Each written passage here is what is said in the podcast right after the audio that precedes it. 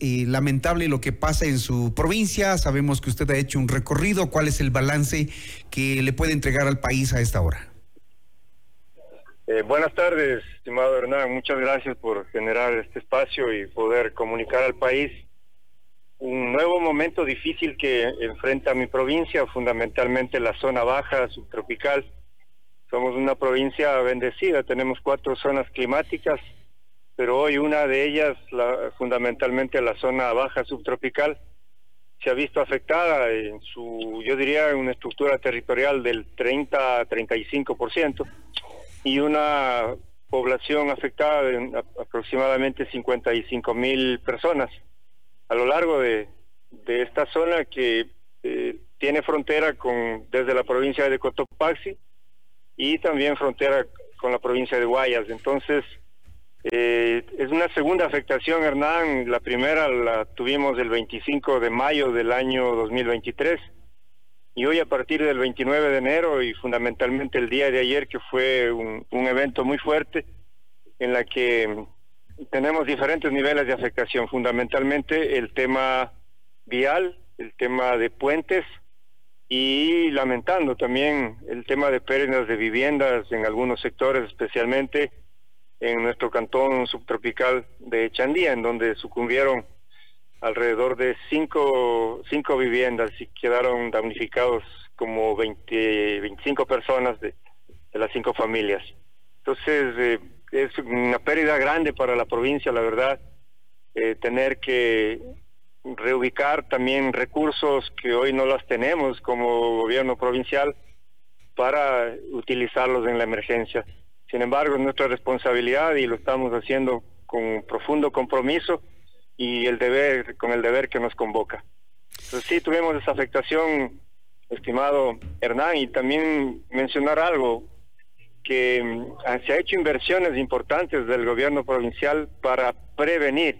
Desde el mes de agosto hemos estado trabajando en prevención con la maquinaria propia del gobierno provincial, pero, pero también tuvimos que realizar un contrato para cuatro mil horas de maquinaria pesada, fundamentalmente excavadoras grandes que nos permitan, que nos han permitido proteger taludes de ríos muros de, poblaciones urbanas, los eh, puentes que también tenían cierto riesgo por el efecto del 25 de mayo. En fin, esto nos ha ayudado significativamente. la tragedia pudo ser mayor si no había estas obras. Perfecto, podría ser mucho mayor de lo que hoy es, pero eso, la evaluación que hoy hicimos en el COE, conjuntamente con nuestros alcaldes de cada uno de los territorios, valoran este esfuerzo que hicimos en común, porque eh, ventajosamente la unidad institucional con nuestras organizaciones, nuestras familias nos ha permitido actuar juntos.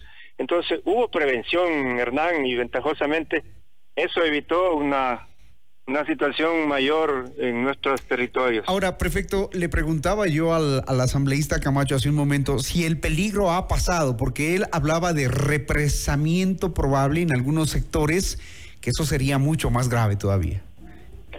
Hernán, estamos preocupados por las predicciones eh, técnicas científicas que hace, en este caso, la institución correspondiente, que es el INAMI y otras que este fenómeno no, no va a parar, este fenómeno continúa y estamos preocupados porque los meses de mayor afectación regular en el, en el invierno han sido marzo y abril. Entonces estamos preocupados por eso y desde luego, eh, desde ahora, tomando medidas para recomponer lo que han sido muros que ayer se afectaron buscar la manera de prevenir puentes, que es muy difícil hacerlo cuando el río ahora está, los ríos están crecido. con bastante caudal. Sin embargo, hay mecanismos que estamos utilizando junto a los equipos técnicos de los municipios y el nuestro para ir eh, buscando prevención. La idea, la idea es evacuar a la mm, cantidad de personas que están en riesgo adicionales a las 55 mil afectadas que usted nos ha señalado hoy en este balance? ¿Hay más gente que está en riesgo? Dentro de las 55 mil hay afectados directos y yo me he mencionado a los 55 mil porque son también el, aparato productivo, sobre todo agropecuario, que se ve afectado porque si usted pierde un puente o, pierde una conexión de vía, no puede sacar sus productos, no puede movilizarse los chicos a los centros educativos, ventajosamente en la costa ya están en, están en vacaciones, claro. Pero hay, hay una serie de afectaciones que, que esto conlleva. Yo creo, y en el COE hemos hablado de que personas que están en riesgo, familias que están en riesgo, tienen que ser inmediatamente evacuadas y con todos los derechos que les corresponde como ciudadanos, como hermanos, las instancias eh, encargadas como el MIE, salud. ¿Hay presencia del gobierno? ¿Perdón? ¿Hay presencia del gobierno en estas últimas horas? Sí, bueno, en el, en el COE estamos convocados todas las instituciones y valoro el interés que pone el, el compañero gobernador, los directores del Ejecutivo en territorio, las instancias de seguridad, el caso de la Policía Nacional, Ejército Ecuatoriano, que además están con la otra tarea también del tema de, de, la, seguridad ciudadana. estamos actuando juntos, espero que continuemos bajo esta tónica, porque hoy lo que se requiere es de unidad. Nosotros como bolivarenses somos unidos perseverantes, trabajadores, y vamos a seguir adelante, vamos a salir adelante. Para ello también eh, apelo a través de su medio nacional, eh, un llamado al gobierno nacional, un llamado fuerte al gobierno nacional para que esta vez eh, nos atiendan. Y ya hemos presentado un proyecto relacionado al, tema anterior del 25 de mayo, pero no tuvimos eco, un solo centavo adicional no nos han transferido para atender la emergencia. Por tanto, esta emergencia está siendo atendido con recursos propios, de paso que aún no han sido transferidos valores desde el mes de noviembre hasta ahora. ¿Cuánto es la deuda? Eh, nosotros en este momento, con febrero, llega a 3, millones 910 mil dólares. Esa es la deuda que tiene el gobierno. ¿Con qué va a afrontar la, emergencia, perfecto? ¿Con qué, va, ¿Con qué va a enfrentar la emergencia? ¿Con qué recursos lo está haciendo?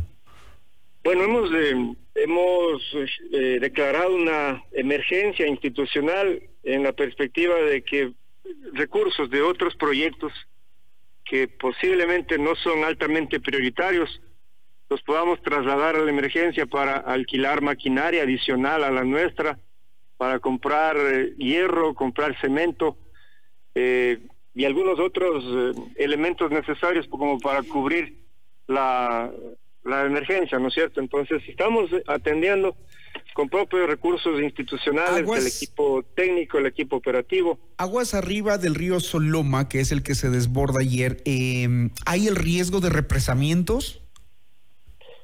En todos los ríos, estamos ubicados en una zona montañosa, Hernán, en la cordillera occidental de los Andes, y por esa razón hay alto riesgo de represamiento más aún también por acciones propias del hombre. Hemos perdido bastante montaña en estos últimos 20 años y la montaña es un ecosistema que también permite eh, filtrar el agua y que no llegue con, con la velocidad hacia, hacia los afluentes. Entonces sí hay, sí hay mucho peligro de represamiento y eso nos preocupa porque si se represa tres, cuatro minutos en la parte alta, esa avalancha es la que está afectándonos, esa avalancha puede afectarnos de manera eh, intempestiva a nuestros centros poblados. Esperamos que no pase, señor prefecto. Esperamos, la verdad que esperamos. ¿El, el clima ahora cómo está? ¿Llueve a esta hora en Bolívar o no? Bueno, en la parte subtropical no, al momento no está lloviendo y eso nos da la, posibilidad de que nuestras maquinarias, nuestros equipos puedan estar trabajando sobre todo en aquellos puntos extremadamente críticos en donde si vuelve a eh, una avalancha puede ser caótica para muchas familias, para muchos sectores. Esperamos que eso no, no suceda. Gracias eh, al prefecto de Bolívar, Aníbal Coronel. Estamos eh, pendientes y atentos ante esta nueva emergencia que vive el país a propósito de las fuertes lluvias que ha tenido que afrontar sobre todo esta provincia en las últimas horas. Un primer balance que nos ha hecho el eh, prefecto, 55 mil personas afectadas de forma directa. Esta no es la primera vez que ocurre, ya ocurrió el pasado 25 de mayo del 2023. Hay al momento entre 20 a 25 personas damnificadas y lo que se hace es un llamado al gobierno para que entregue los recursos que se adeudan a los gobiernos seccionales y hoy pues uno de los que más necesita es precisamente Bolívar. Eh, la prefectura y las alcaldías. Gracias, eh, alcaldes, eh, prefecto, perdón, estamos pendientes y atentos. Muy amable por su gentileza y el espacio que me ha brindado para informarle al país. El prefecto de Bolívar, Aníbal Coronel, aquí en Notimundo Estelar.